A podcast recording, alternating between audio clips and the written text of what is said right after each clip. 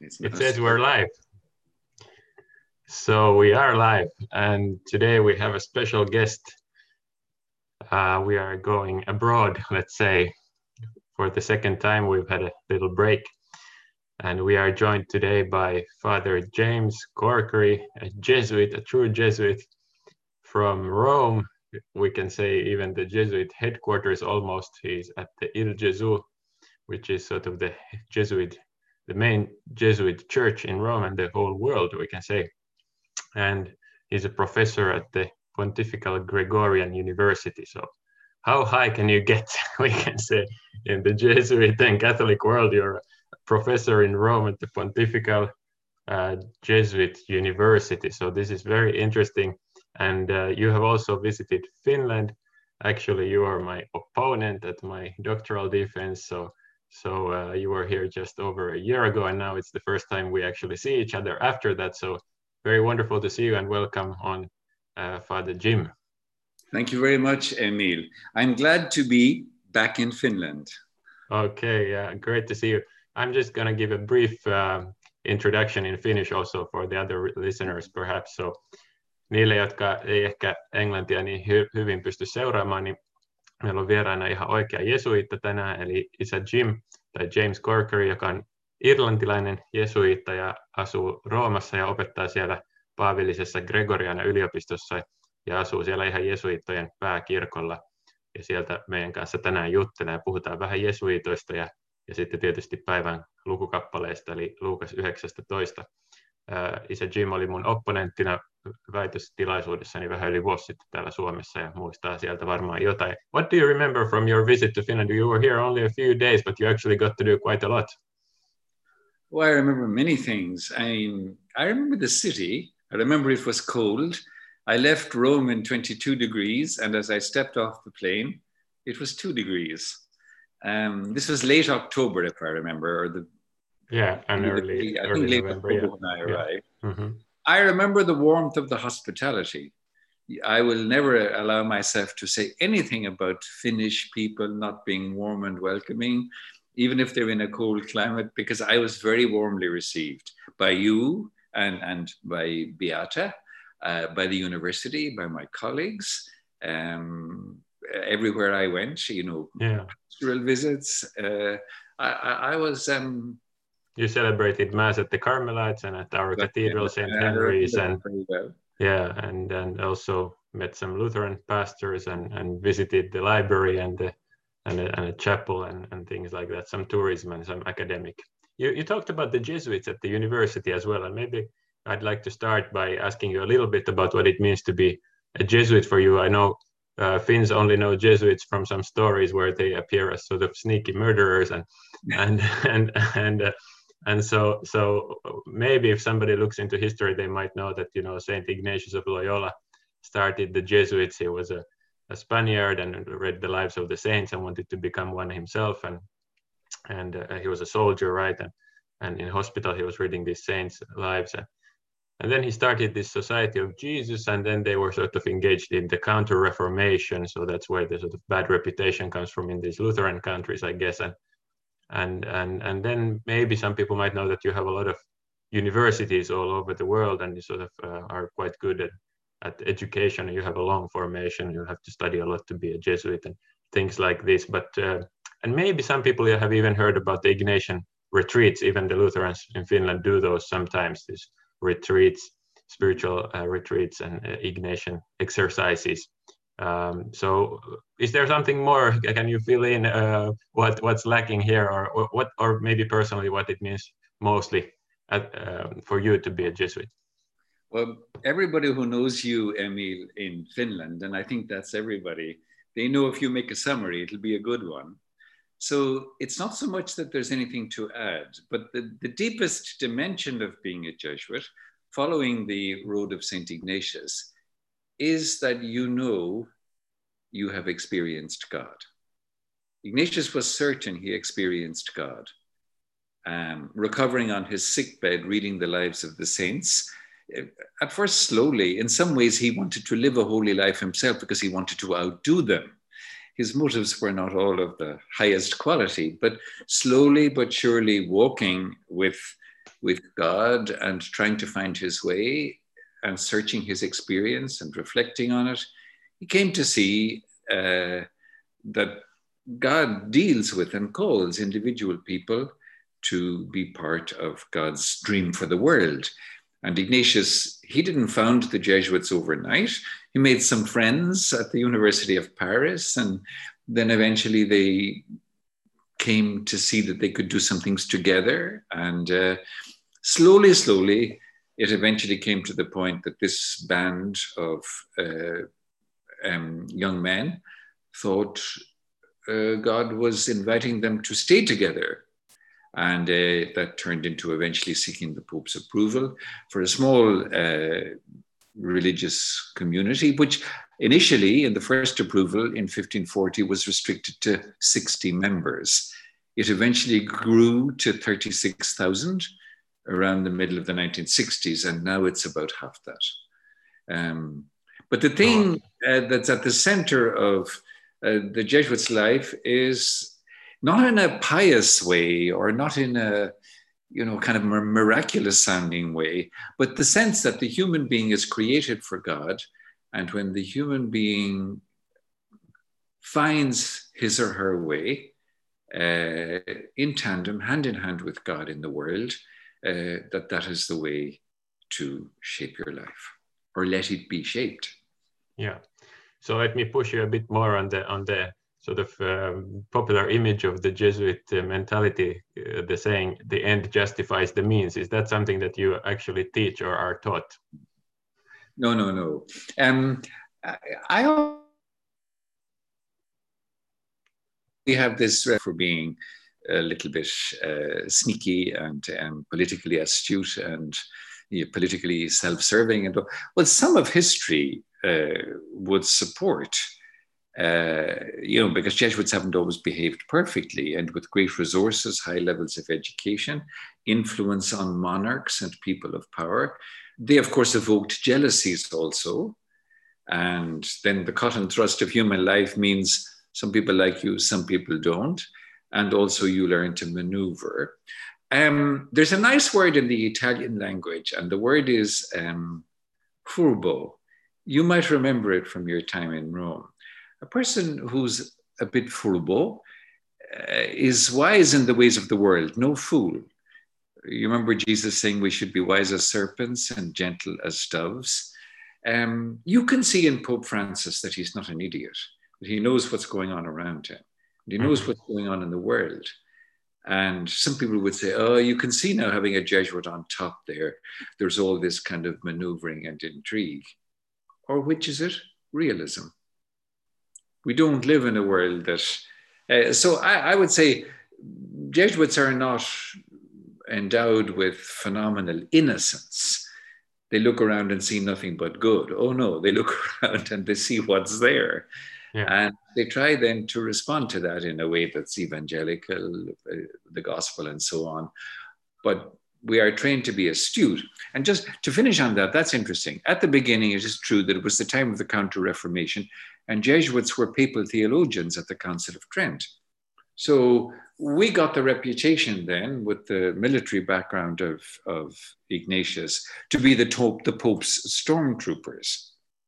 But I can tell you also that from the beginning, if you left anything out of the summary when you praised Jesuit education, it would be Jesuit missions. Right. Jesuits from the very beginning went abroad, motivated. Far east. Yeah. Yeah, exactly. St. Francis Xavier, 1542, uh, already to India.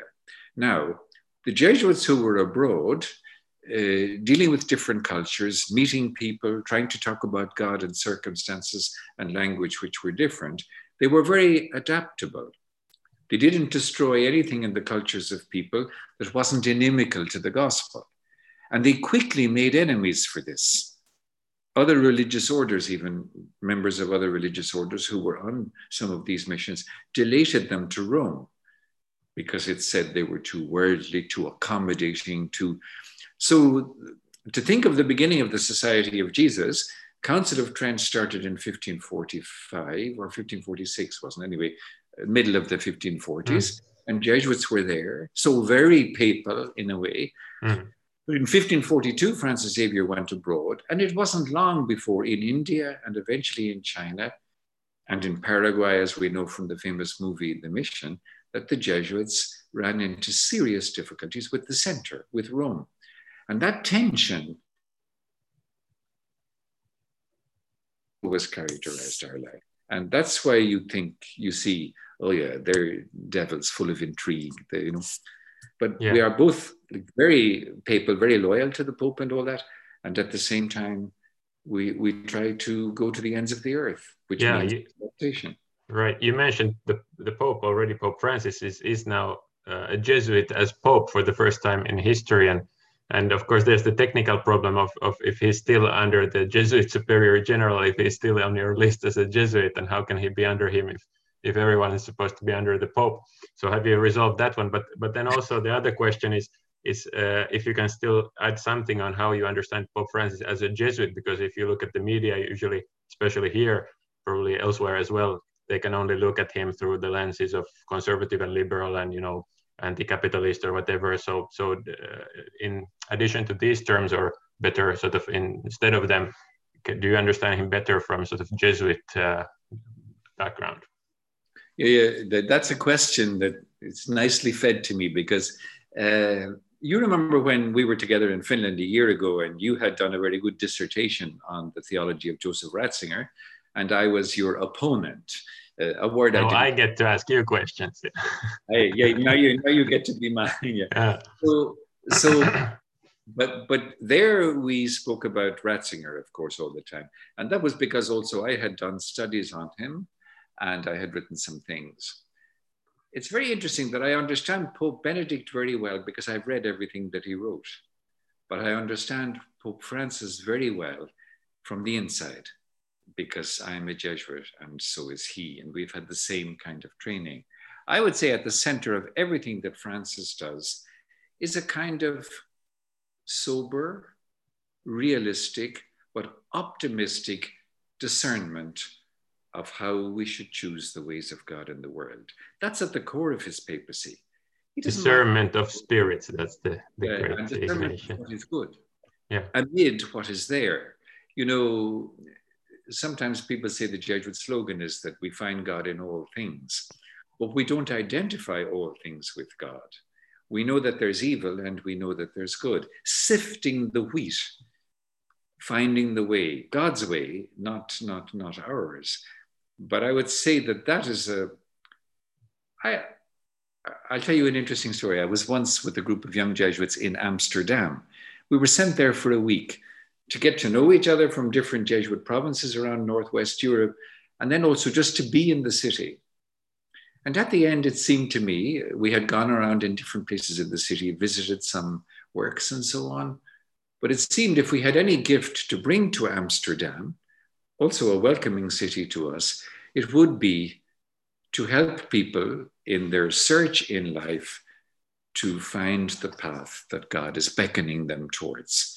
If people were walking that instead of the Germans would call it Irrwege, ways that are not correct, the level of happiness in the world would rise much more, and um, and of harmony too, and fraternity, fratelli tutti, uh, you know, I, I think yeah. that's at the heart of what Francis wants. Um, yeah, discernment and uh, and fraternity.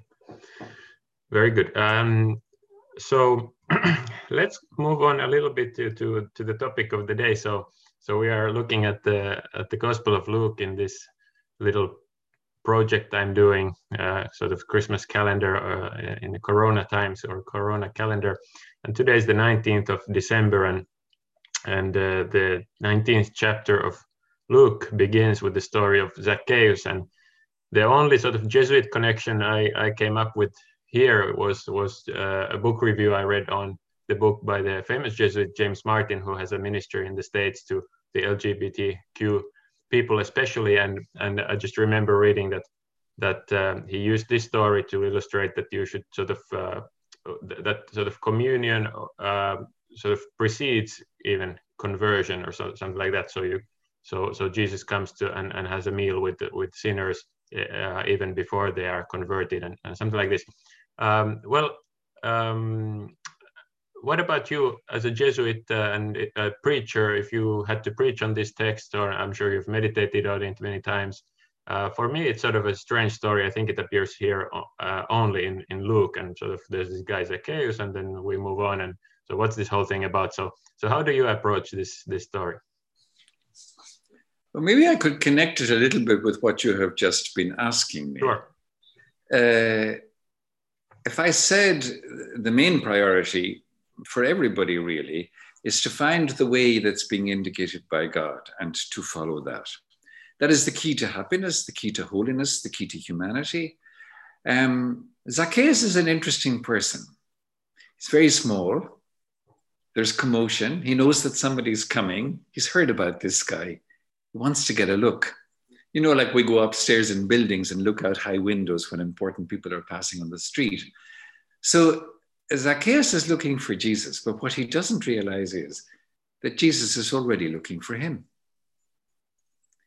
Zacchaeus takes a certain initiative, but the initiative is preceded really by Jesus's eye falling on him. That would be a kind of Jesuit way of seeing things that already Dios nos primerea, as Pope Francis always says. Yeah. Yeah. God so mm-hmm.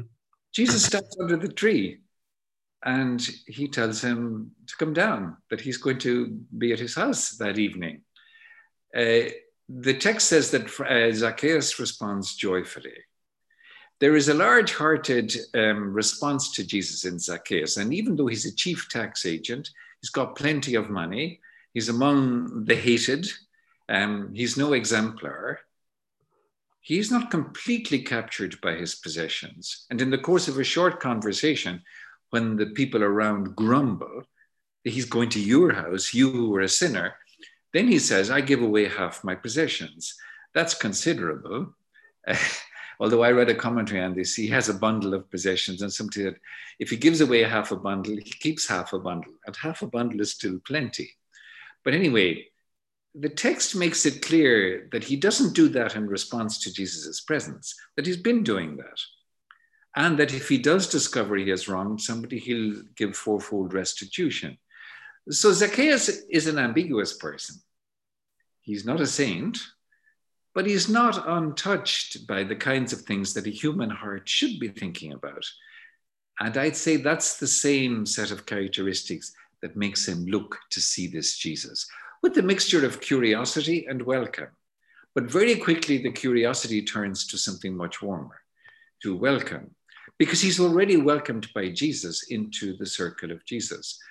And then um, the text says at the end, you know, in verse 10, it's the first turn 10 verses of, of Luke, it says about salvation happening in Zacchaeus' house that day. And salvation is an important word for Luke. The gospel is about salvation. And when Jesus comes to your house, uh, so I would say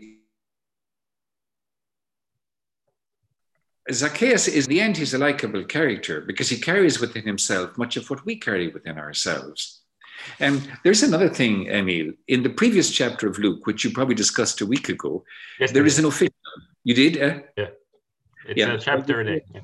Official, you remember a ruler, and he says, What must I do to get inher- to inherit eternal life? Right. And Jesus then mentions the commandments. And he said, Well, I keep all of those. And then Jesus said, There's one thing you lack. And it was to sell your possessions and give to the poor and come follow me. And it just, the text says, the man became sad because he was very rich. Mm. So this was not on. So a guy looked, a guy who looked as clean as a whistle from the outside, keeping all the commandments, upright, etc. His heart was entangled on the inside. Whereas Zacchaeus, a guy who did not look as clean as a whistle on the outside, had movements going on in his heart that allowed Jesus to reach him and that enabled him to respond to Jesus in a way much more open. Now, if that's a, a little bit of Jesuit, um, what was that word you used? A little bit of Jesuit intrigue or yeah. seeing twice or whatever, maybe we should look twice and look for where the movement is that would open a person up Zacchaeus is a clear example. We have a chapel here in our house, a Marko Rupnik chapel, but there are several scenes on the wall, and one is of Zacchaeus.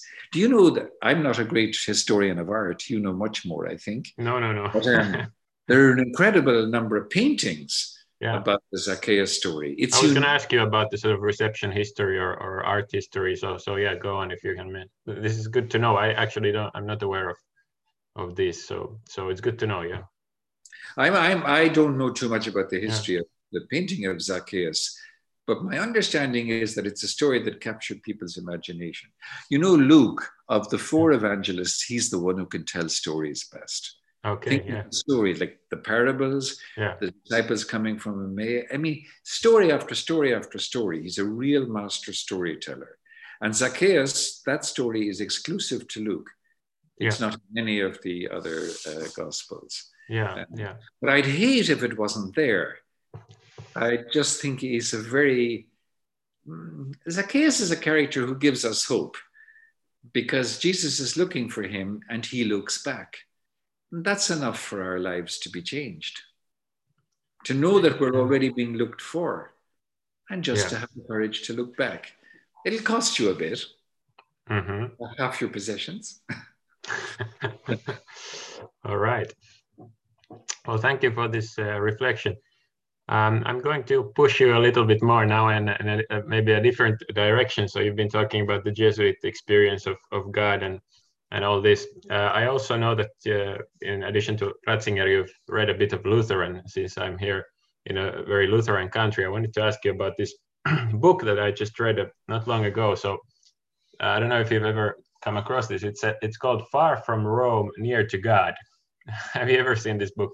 No, I haven't no. read it it's uh, it's it's uh, testimonies of 50 converted Catholic priests. Converted here means they became some sort of uh, Baptists, you know, more or less fundamentalist uh, Protestants in, in America.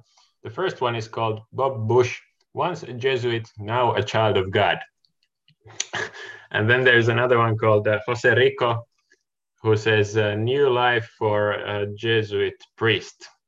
So um, this this collection is actually sort of you mentioned you know selling everything and and these sort of things some of these people say that they actually led a sort of quite rich life you know in their orders even though you're theoretically not supposed to own much but you know the the order sort of gives you a sort of luxurious life and and then but it, it was very sort of empty inside and just doing sort of rituals and stuff and then they discovered the the real sort of gospel by grace alone and and, and things like this and and were born again and became true christians and and so on. So, um, have you come across this uh, this phenomenon? You've been a Jesuit for quite a while and a priest in, in Rome for quite a while, of even priests leaving leaving the, the church and the faith or becoming Protestant or something else. And and what about you? Like uh, uh, when you read all these 50 testimonies, you feel like you know you get a uh, like you get an idea that oh my goodness, the, the whole thing of Catholic priest is just a just a sort of outward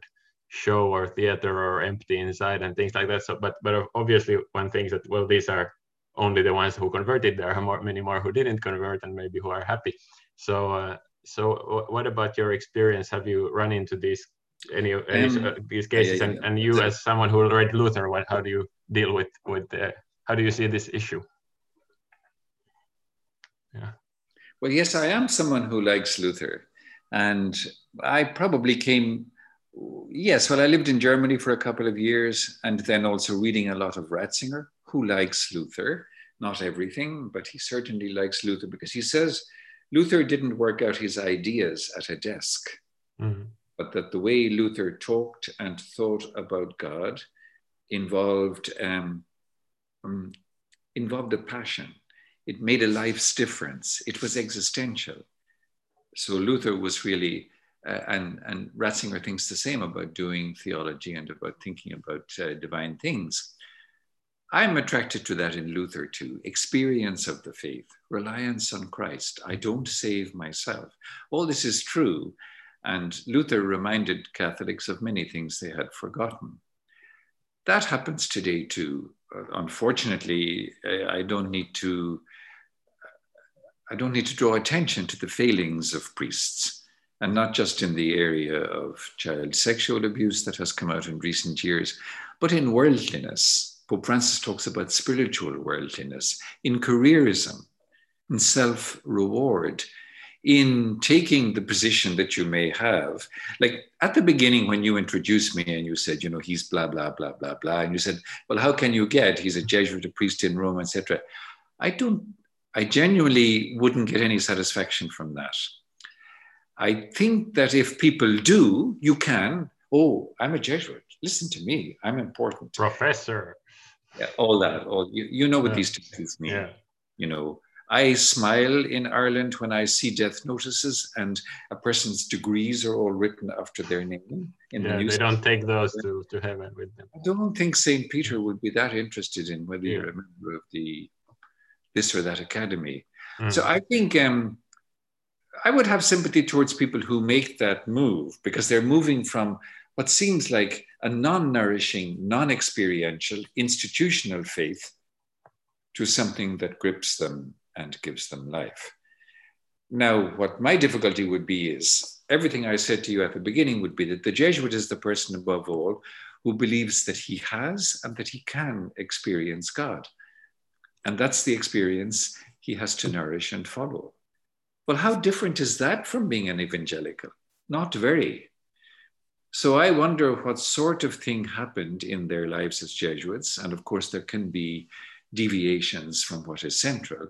But for Ignatius, what was central? Even here, even in this house, uh, on the other side of the house where I'm living, writing the rule for the Jesuits and all that, praying, waiting to be moved by tears, to have it indicated to him what is the will of God in Christ for these people.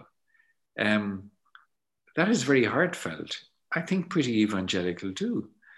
Um, so if Jesuits stray from that, we become too intellectual. We want to debate, but not engage.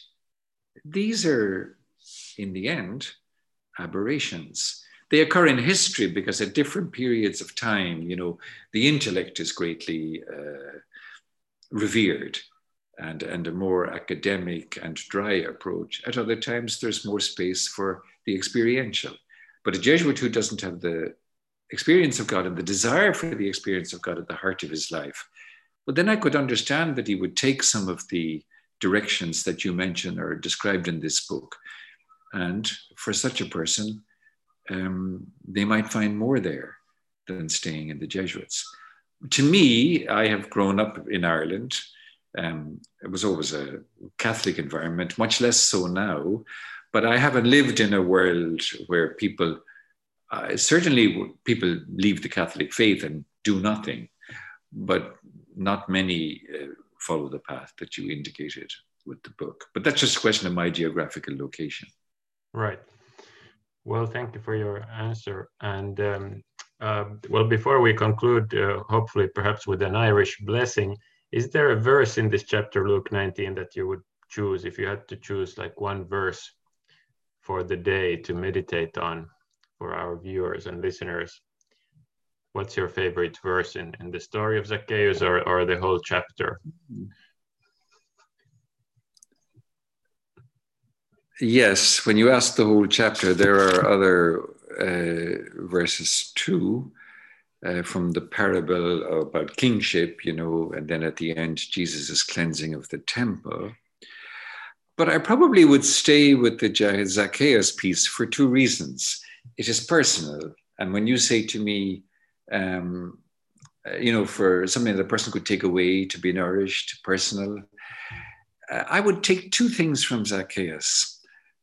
The last verse of the Zacchaeus story, for the Son of Man, no, Today, salvation has happened in this house. That's one. Salvation means the changing, welcoming, loving, empowering presence of Jesus Christ. Today, salvation has happened. It is an event, an occurrence. Life has changed. I would take that one. But the other one I would take is a surprising one. It says, Zacchaeus stopped and said to the Lord, when the others accused him of not being a suitable person for Jesus to come. In an earlier translation into English, the translation was Zacchaeus stood his ground. And I've always liked that.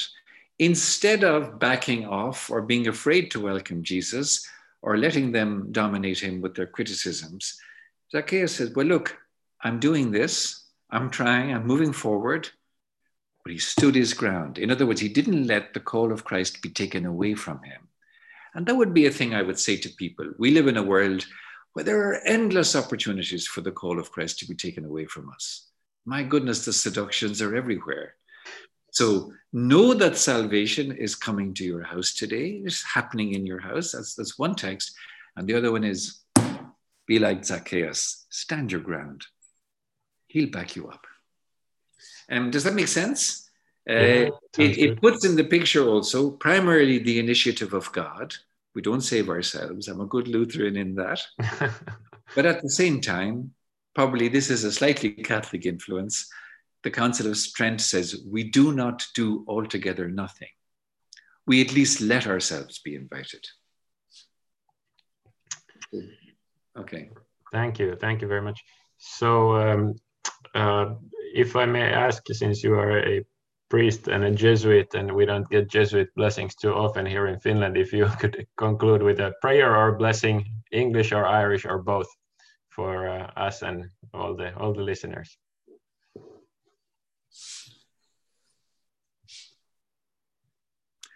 I'll conclude with a short prayer in English and um, I give the, the blessing that we give in Irish. May the blessing of Almighty God at certain uh, come upon you.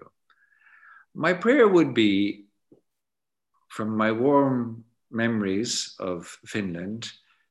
I pray, Lord, for the people of Finland, for their health and well being, for their faith and courage, for their life together as one community under you I pray for their development and growth and their service. I pray that they will keep faithful to you.